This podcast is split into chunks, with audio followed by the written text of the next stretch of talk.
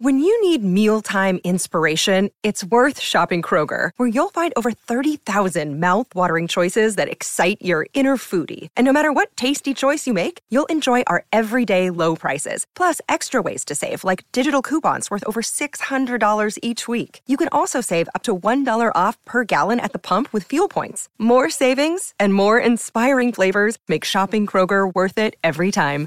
Kroger, fresh for everyone. Fuel restrictions apply.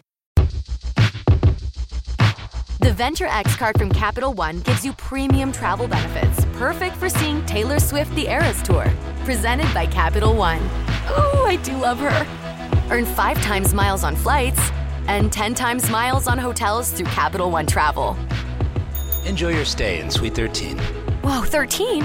That's Taylor's lucky number. The Venture X card from Capital One. What's in your wallet? Terms apply. See CapitalOne.com for details. Hey, it's Mistress Carrie reporting for duty from MCHQ for episode 41 of the Mistress Carrie podcast. This episode of the podcast is sponsored by Digital Federal Credit Union, but they're better known to all of us by now as just DCU. And not only is DCU a great place to do your banking at, but they are also a great place to work. And right now, they are hiring for full and part time positions. And I know it may be a really unique time to try and visualize yourself at a new job. Trust me, I get it. But at DCU, they're here to help you make the change, along with offering a benefits package that includes check this out three weeks vacation, a competitive salary, a generous bonus program, 401k plan with 100% company match up to 7%, plus tuition reimbursement a student loan payment assistance program, and so much more. So to learn more about DCU and their career opportunities, visit dcu.org/careers. DCU is proud to be an equal employment opportunity and affirmative action employer. This episode of the podcast is also sponsored by MistressCarrie.com. It's the one place you can go to find every episode of the Mistress Carrie podcast every situation report that comes out Monday through Friday that gives you all of your rock news, music headlines, and industry info in less than five minutes.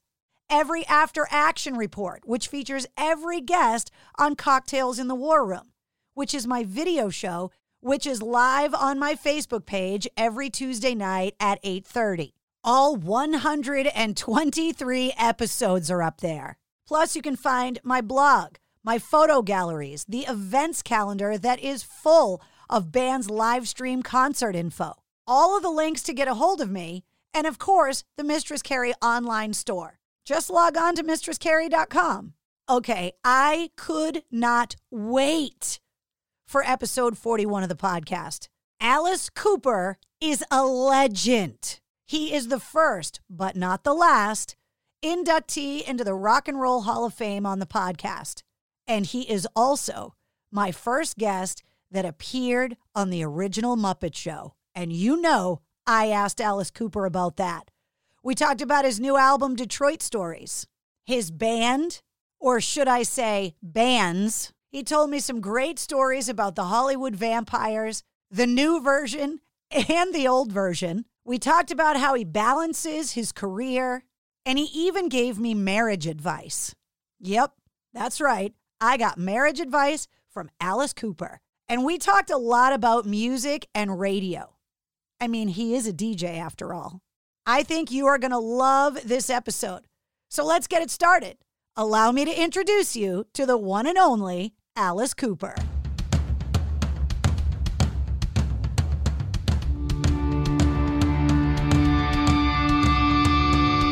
Hey, what's up? This is Sully from Godsmack. Strap on those boots, baby, because you are now in the trenches of the war room with the one and only Mistress Carrie right here on the Mistress Carrie podcast. What's up? This is Joe Rogan, and you're listening to Mistress Carrie. Her hair so lovely, pretty eyes. Hey, this is Brent from Shinedown, and you're listening to Mistress Carrie. Hey, Carrie, go put your bra on, girl. Hey, this is Steven Tyler, and you be listening to the baddest bitch in Boston, Mistress Carrie. What's up? This is Aaron from Staind, and you're listening to Mistress Carrie. Hi, everybody. This is Dave Grohl from the Foo Fighters, and you're listening to the one, the only Mistress Carrie. Hey, this is David from the band Disturbed. You're listening to the baddest bitch in Boston, Mistress Carrie. Hi, Bruce Dickinson here from Iron Maiden. Yes, indeed, Miss Whiplash herself, Mistress Carrie, is here to um, unchain your brain. Hi, this is Flea from the Red Hot Chili Peppers. You're listening to Mistress Carrie. This is Denis Leary. You are listening to my favorite, Mistress Carrie. Hey, this is Corey from Stone Sour, and you're listening to, you have the privilege of listening to Mistress Carrie.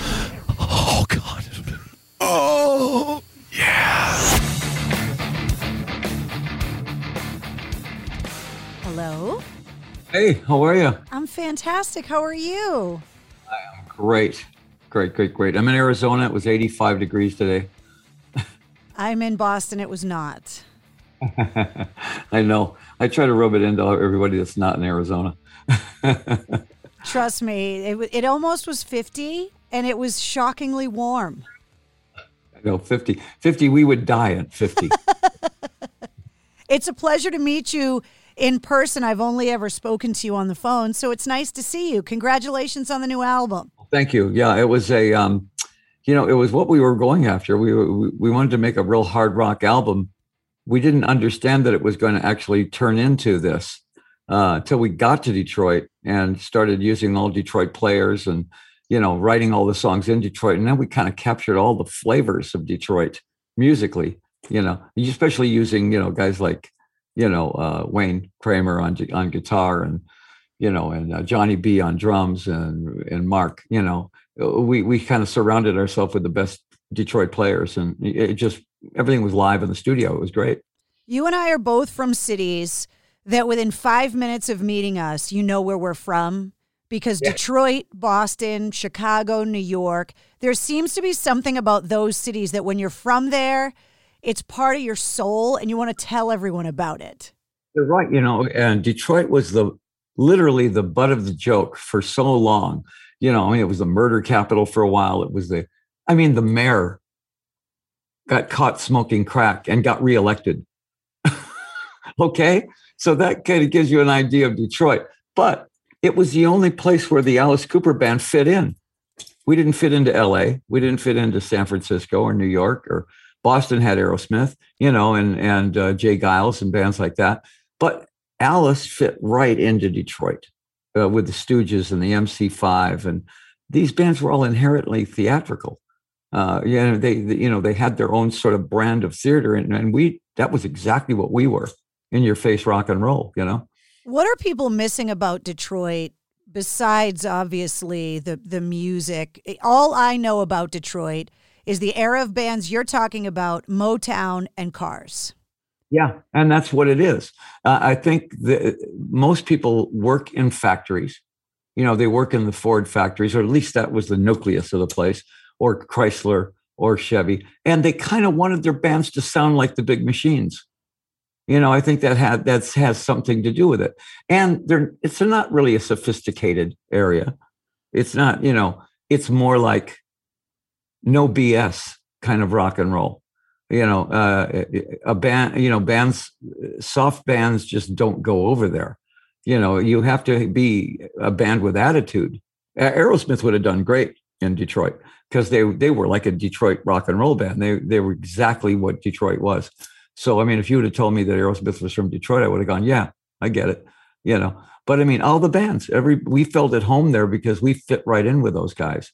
And I had never heard of the Stooges or the MC5 when I first went there, you know. Uh, and then I saw them and I went, oh my gosh, look at these guys.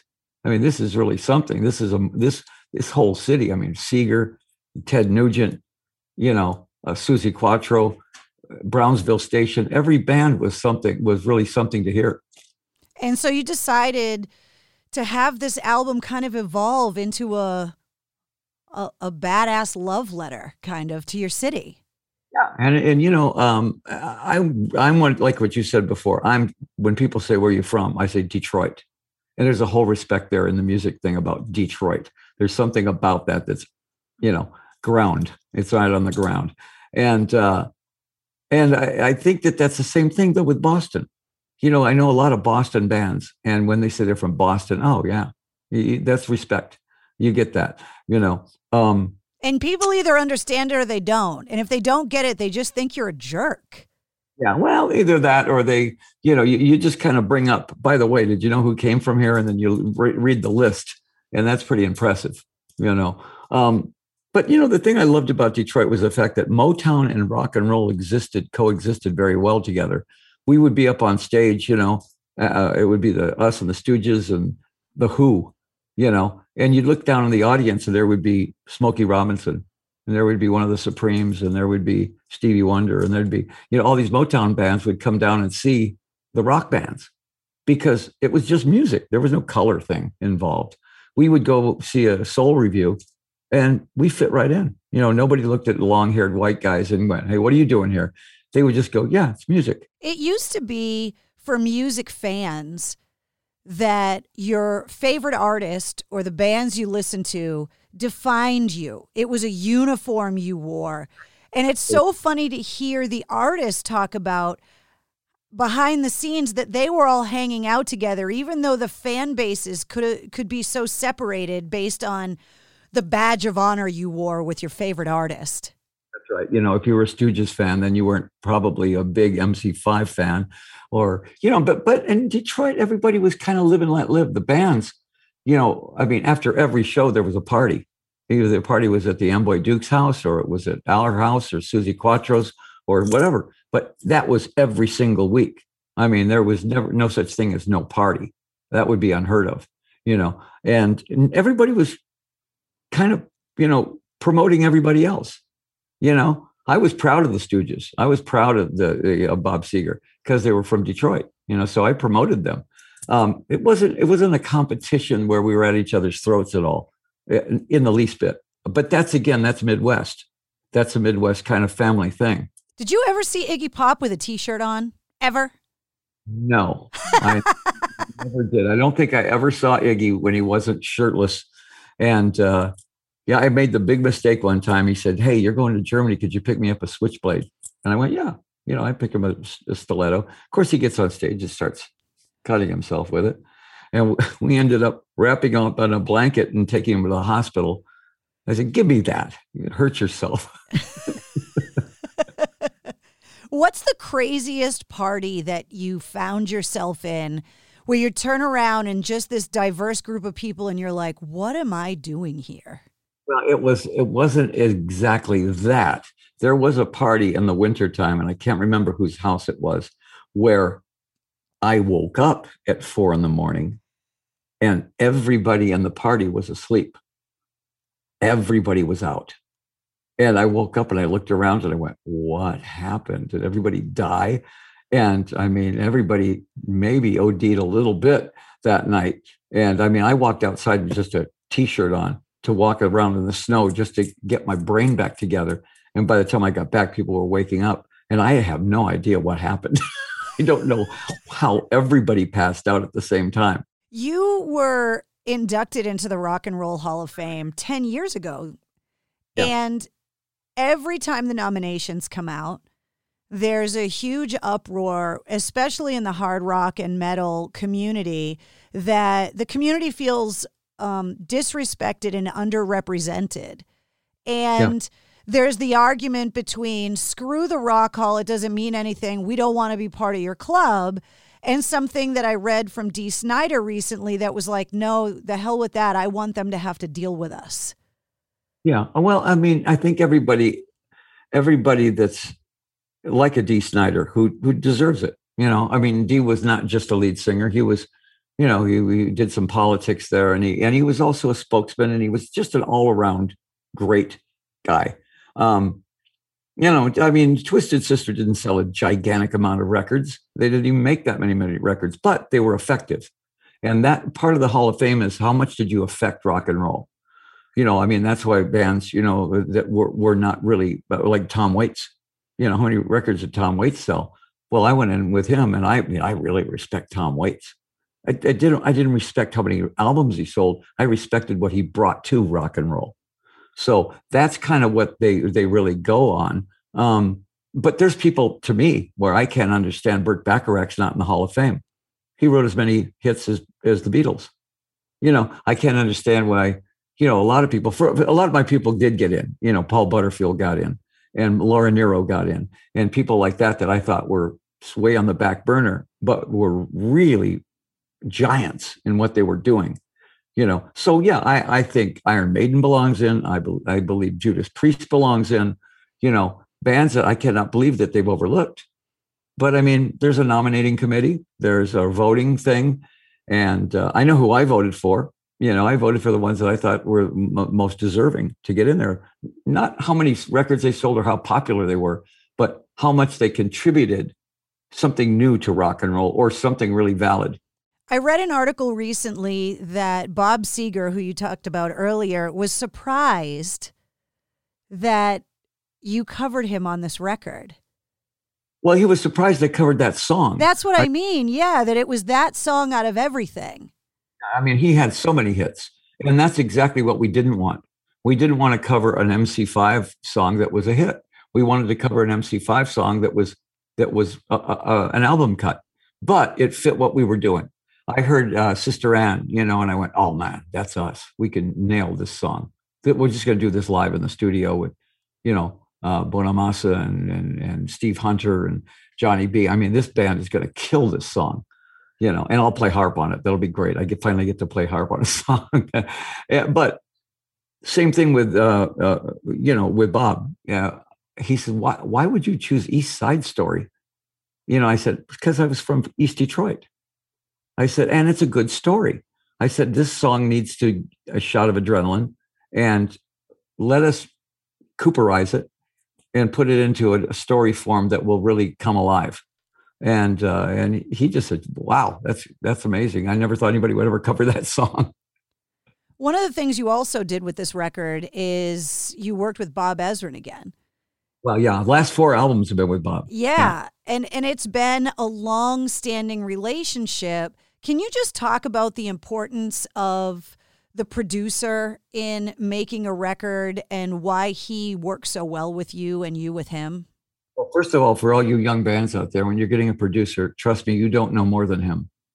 Okay. Why do you have a producer? Because he's going to take your music and put it into a form that can be listenable and something that can actually maybe get on the radio. That's why he's a producer. You know, uh, Bob Ezrin did exactly that with us. He did what George Martin did with the Beatles you know, he took a band that had all these good ideas and good songs, but we didn't know how to put them on record and make them viable. You know, how 18 was 20 minutes long. You know, he took it down to three minutes and kept saying, dumb it down, just keep dumbing it down. And when we got at the dumbest form of it, it was powerful then. Then it was powerful because the guy's going, I'm 18 and I like it. That was the that was the message. And you couldn't say that with Bohemian Rhapsody. You had to say it like just as it just gut, you know. And that song was powerful because it was simple, you know. Um, that's what we had to learn. And we did not have a sound. You know, it was sort of like Bob said, look, when you hear the doors, why do you know it's the doors? Jim Morrison has a sound. Robbie Krieger has a sound. Ray Manzarek has a sound. Why do you know it's the Rolling Stones? Mick Jagger's got a sound. Keith Richards got a. He said, What you guys have is a lot of great ideas and a great show and a great characters, but you could be the strawberry alarm clock when I hear it on the radio. Because I mean, there's no there's no identification with you. So what we did for six, seven months was nothing but worked on that sound. And Bob ended up, but then when you heard Love It to Death, you finally went, Oh, that's Alice Cooper you know that's what that was the that was the real hard part of doing it, it was creating alice cooper what does dennis's bass sound like? What does neil's drums sound like? What does alice's voice sound like? Then you put it all together and stay consistent on that album with that and now you have a sound. There, there was now a, an identification. You brought it up a few times and because i come from a radio background the way technology is changing so much and the way that radio as a business has changed so much the fact that now you're also a radio host, talk about the importance, especially with rock music, that radio plays into that. Okay, well, I, I, I all my life I've listened to the radio, and I totally understand how it's a it's a business. Okay, I understand that, but you can't leave the fun out of it. You can't leave. You can't let rock and roll just be these forty songs you know. So when I took the radio show, it was with Dick Clark. Dick said, if you had a show, what would it be? I said, it would be, I would take it back to 1970 and let the DJ pick the songs. And I would let the DJ talk about things. Now, the, the thing I had was I knew all the backstage stories. Who doesn't want to hear that? The stories you're never going to hear except for a guy that was there. I mean, you know, the, you know, the lost weekend, I was the bartender, you know. I mean, so you know all the stories, you know which ones you can tell, you know which ones that you can't tell. And then there's a million stories about each guy. I mean, well, there's a million stories about Keith Moon alone, you know. but I also will, I'll play Led Zeppelin, ACDC, and Van Halen, and you know, of course, those are the bands that are going to get played a lot. But I'm going to play Butterfield. I'm going to play uh, Love. I'm going to play Them. I'm going to play all these bands that never do get their their radio time. Procol Harum, you know, uh, there's so many good bands out there that don't get their time. You couldn't have Led Zeppelin without the Yardbirds. I play as many Yardbirds as I do Led Zeppelin, and people go, "Wow, I love that new, that Zeppelin song," and I go, "That was the Yardbirds." you see the, yeah, I mean, and you can see where Led Zeppelin came from the Yardbirds, you know. And so I do a little education on it. You know, I let them know, you know, who's who and why. And you have to love it right? To oh, be on the radio with rock music, it, it has to be part of your soul. Oh, if I was driving down the street and I heard Happenings 10 years time ago by the Yardbirds, I'd go, oh, what? What? Are you kidding me? Or if I heard Stephanie Knows Who by Love or Seven Plus Seven Is or any of those right next to ACDC and, and these great, you know, radio bands, I would go, man, I'm listening to that radio station because they're going to give me a surprise every once in a while. Maybe a little Frank Zappa here and a little bit of this here that you know and and I find that since I've been doing this are the stations that we're on around the world their ratings go like that because we're unique to uh, to you know to to a computer picking what's going to be played. All of the stories that you're talking about you know the 10,000 different Keith Moon stories is there ever going to come a time when all the stories come out? Do, do the do the names you know the names change to protect the innocent kind of thing? Or are we better off not knowing? Because i think for a lot of younger people they have such a hard time imagining a world where everything isn't documented. Yes. Yes. And, and, and there's the, all those stories that are kind of out there somewhere. Well and the you know and i think kids love the the myth mythology of you know and i think all everybody loves the mythology of what happened in the 60s and 70s it was an insane period of time. Uh, when i pick out keith moon it's only because i could tell you a hundred stories. And harry nilsson could tell you a hundred more. And ringo could tell you a hundred different ones because he was that crazy. And he was the best drummer of all time. I consider him the best stage drummer ever you know, Keith Moon. He was doing things that other drummers couldn't even think about doing. And he was Keith Moon, but he was certifiably insane in a really sweet way. He was the nicest person in the world, but it was like he'd wear you out. In two hours, you'd be worn out hanging with him because it was just, you know, it was like, uh, I always wanted to say, does anybody have any Ritalin for, for Keith? to be successful in rock and roll, do you have to kind of ride that line of, of genius and insanity to be the legendary rock star like that? It was the great thing about that era. People wanted us to be that. And we were glad to be that for them. They wanted their rock stars to be notorious. They wanted their rock stars to be mysterious. They wanted their rock stars to be in trouble. They wanted their rock stars to to to you know to survive. They you know oh this happened to him. Yeah, but do you hear the new record? Oh my gosh, he survived that, you know, and they wanted their rock stars to be consistent. You know, when you heard a Beatles album, you went, oh my gosh, it's better than the last one. How is that possible? You know, you hear the Rolling Stones, you go, geez, 60 years later, they're still rocking as hard and playing as better than they ever have. You know, I think people feel secure.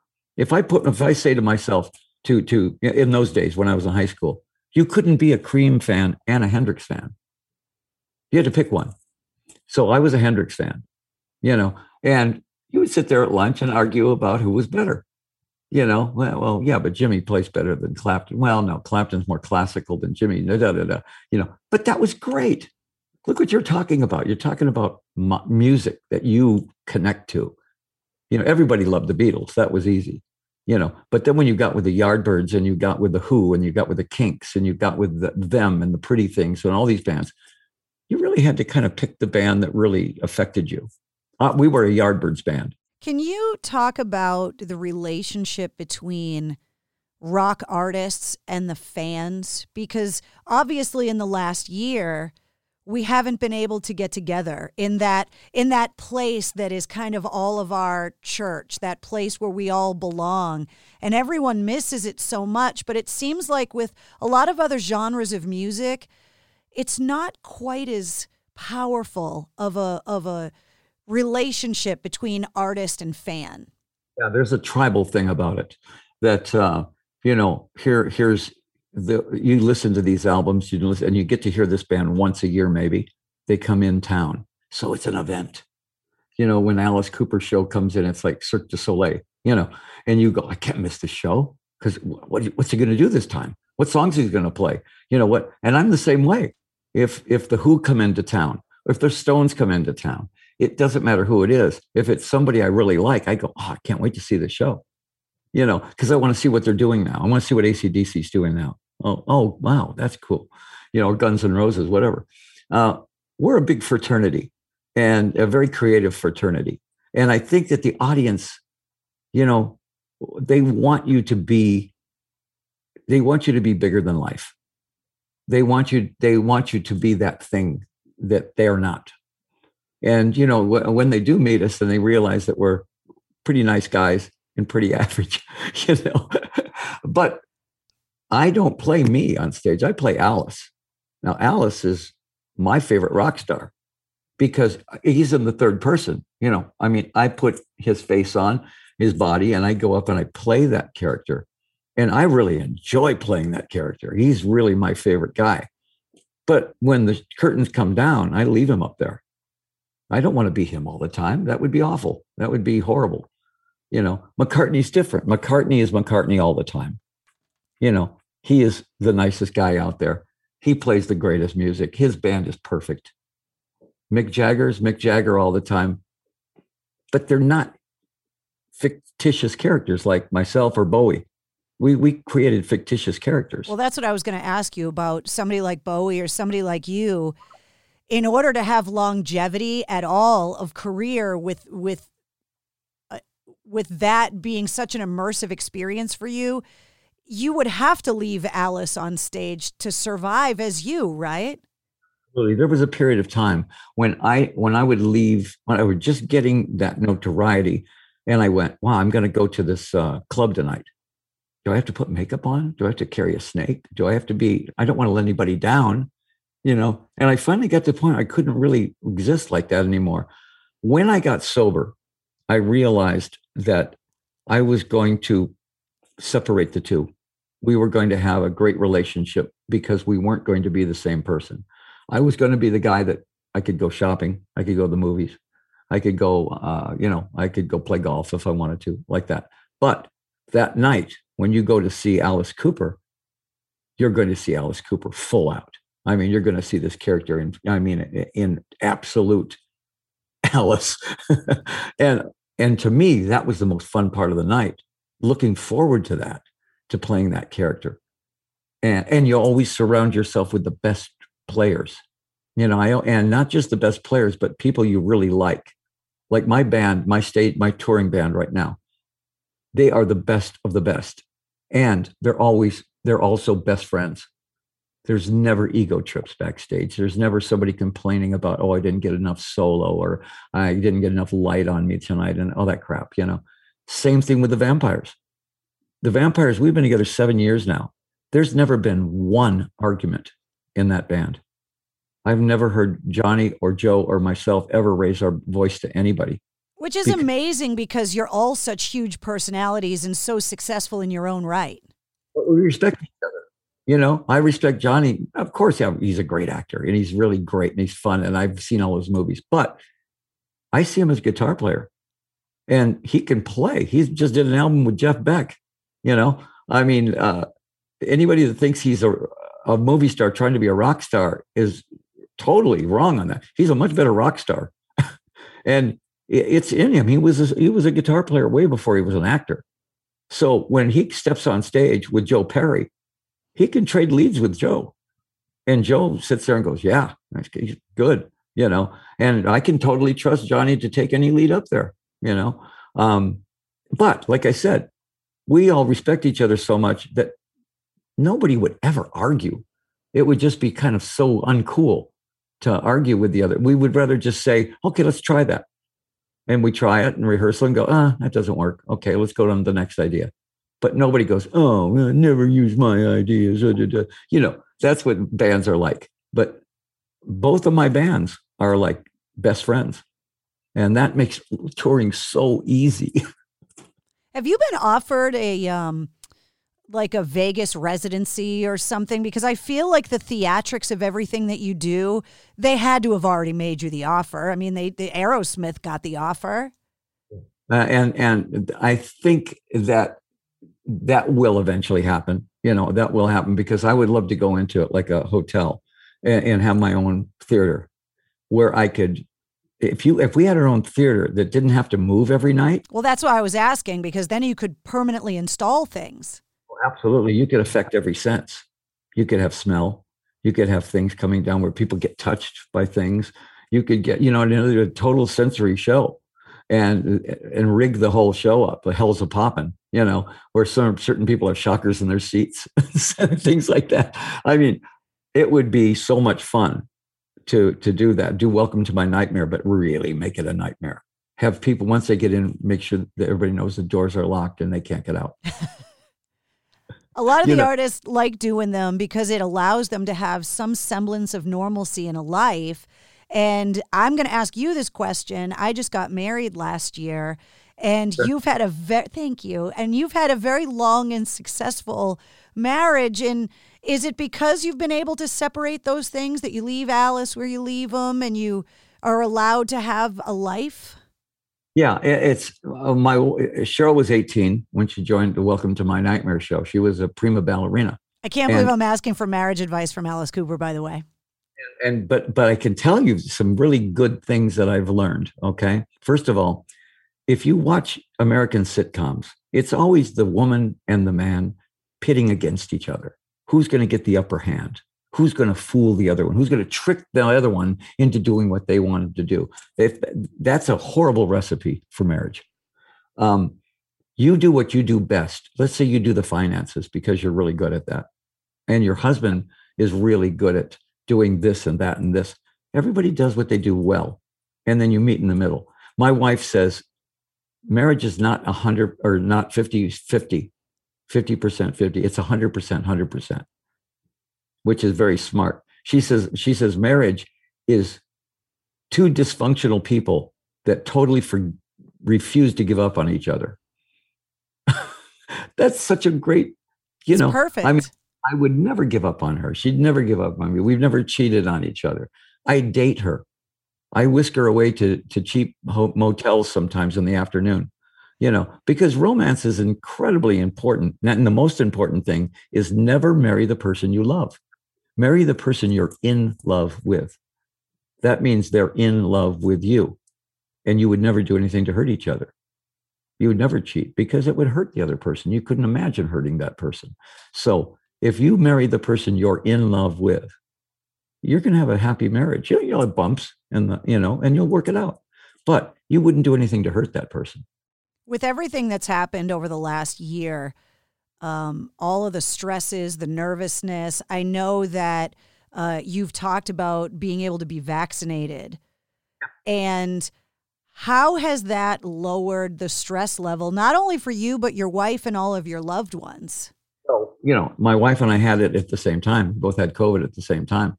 We were out for a month. We were here, at least we had it at the same time. We could commiserate in Arizona, which is not a bad place to be except that it really does wear you out. It wears you down. It's it's one of those things where you you do feel like you're every day is a is a you know another day. But when it goes away, okay, you're you're done with it now. Um, everybody has it on different levels. My kids had it for three days and done, you know, and Cheryl and I had it for a month. But I still said, yeah, uh, I'm full of antibodies right now, but I want the shot and I want the second shot. I don't want to give this thing a chance to get back. If we all did that, there'd be concerts again. Can't wait for them. Why wouldn't why wouldn't you go to a concert if the enemy isn't there? You know, I mean, uh, I think we'll get back to having the big concerts again because we've eradicated this thing. But I think, you know, I just talked to England the other day. They said they had inoculated 20 million people already. And I know in Phoenix here, we're doing 10, 20,000 people a day. So I think in six months, we're going to be on tour. I hope so. I have one more question for you because I know you have to run. You are the first person I've had on the show that can talk about this experience. I am a die-hard, lifelong Muppets fan. And you were on that show. Can you just please tell me what that experience was like and what Jim Henson was like? Because especially right. now with Disney Plus, where people can watch all the old episodes now. It was the most fun thing I ever did.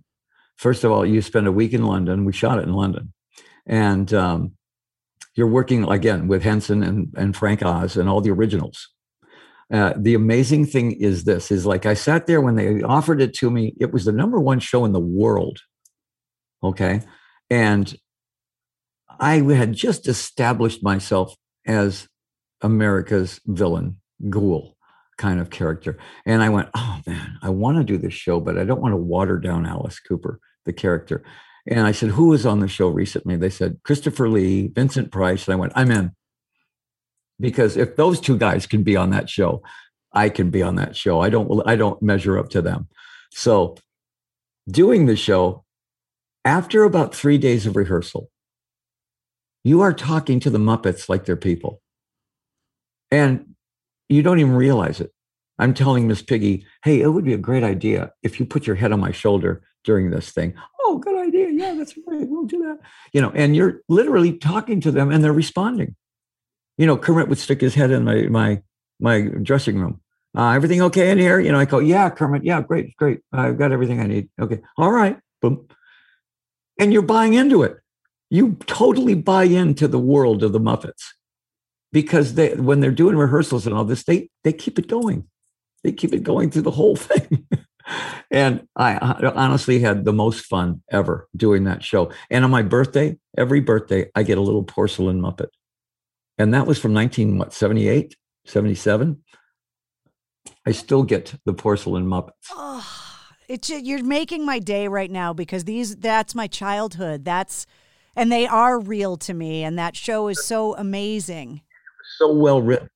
It was so well written, very, very funny. Kids could love it, but it was adult humor. Of course, I, I played the the Faust character, trying to get Kermit to sell his soul. It was hysterical. I mean, you know, the writing was terrific on it, and we were, you know, spent most of our time laughing. You know, just trying to keep a straight face while we were doing this. You know, so yeah, I I'm a huge Muppet fan, and I was so glad to see it's back on. To me, I just went, oh, this is great.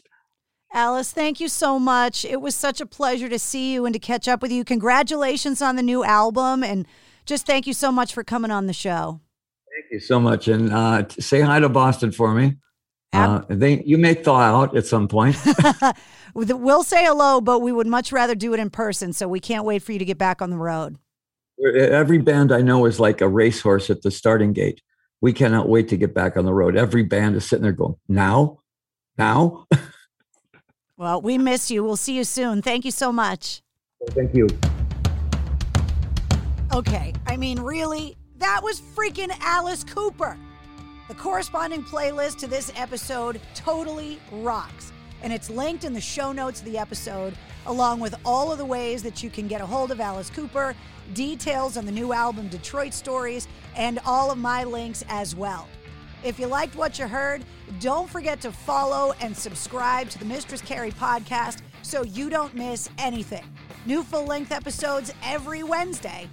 Plus, you get the Situation Report Monday through Friday, all your rock news, music headlines, and industry info in less than five minutes. And if you don't mind, give me a five star review and leave a comment so I know what you thought.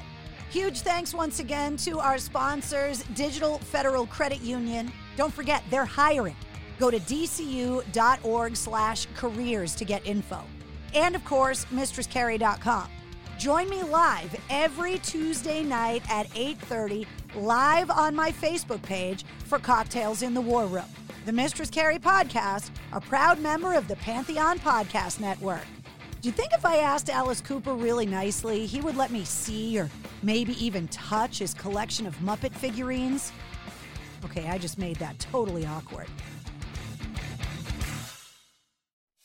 Venture X from Capital One is the travel card for people always asking, Where next? You earn 10x miles on hotels and rental cars, and 5x miles on flights booked through Capital One Travel, and 2x miles on everything else you buy with Venture X. Plus, receive premium travel benefits like access to over 1,300 airport lounges. The Venture X card from Capital One. What's in your wallet? Terms apply. See CapitalOne.com for details. By now, you know that sound. It's the sound of the Home Depot. But what about that sound? You're listening to a set of GE appliances, complete with all you need to keep food fresh, dishes clean, and everything else stress free. Making this the sound of savings on top brand appliances. The Home Depot. How doers get more done. Get up to 25% off select GE appliances right now. Offer valid January 5th through January 25th, 2023. U.S. only. See store or online for details. It's NFL draft season, and that means it's time to start thinking about fantasy football. FantasyPoints.com features industry leading experts and prognosticators using proprietary hand charted data to help you score more fantasy points. FantasyPoints.com is the place to go for whatever kind of fantasy football you play. Whether you play fantasy football, daily fantasy sports, or do a little bit of everything, Fantasy Points has the meticulously researched content to guide you to victory. And why wait for the fall? Fantasy Points also covers the new spring football league, the UFL. Join the guru, John Hansen, Scott Barrett, Joe Dolan, and other massive names in the fantasy football universe with an exclusive offer. Use code Pantheon for 15% off any fantasy points package, including the all in package, with access to every article, tool, and data nugget that Fantasy Points has to offer. That's fantasypoints.com and code Pantheon for 15% off at Fantasy Points. Fantasypoints.com. Code Pantheon. Score more fantasy points.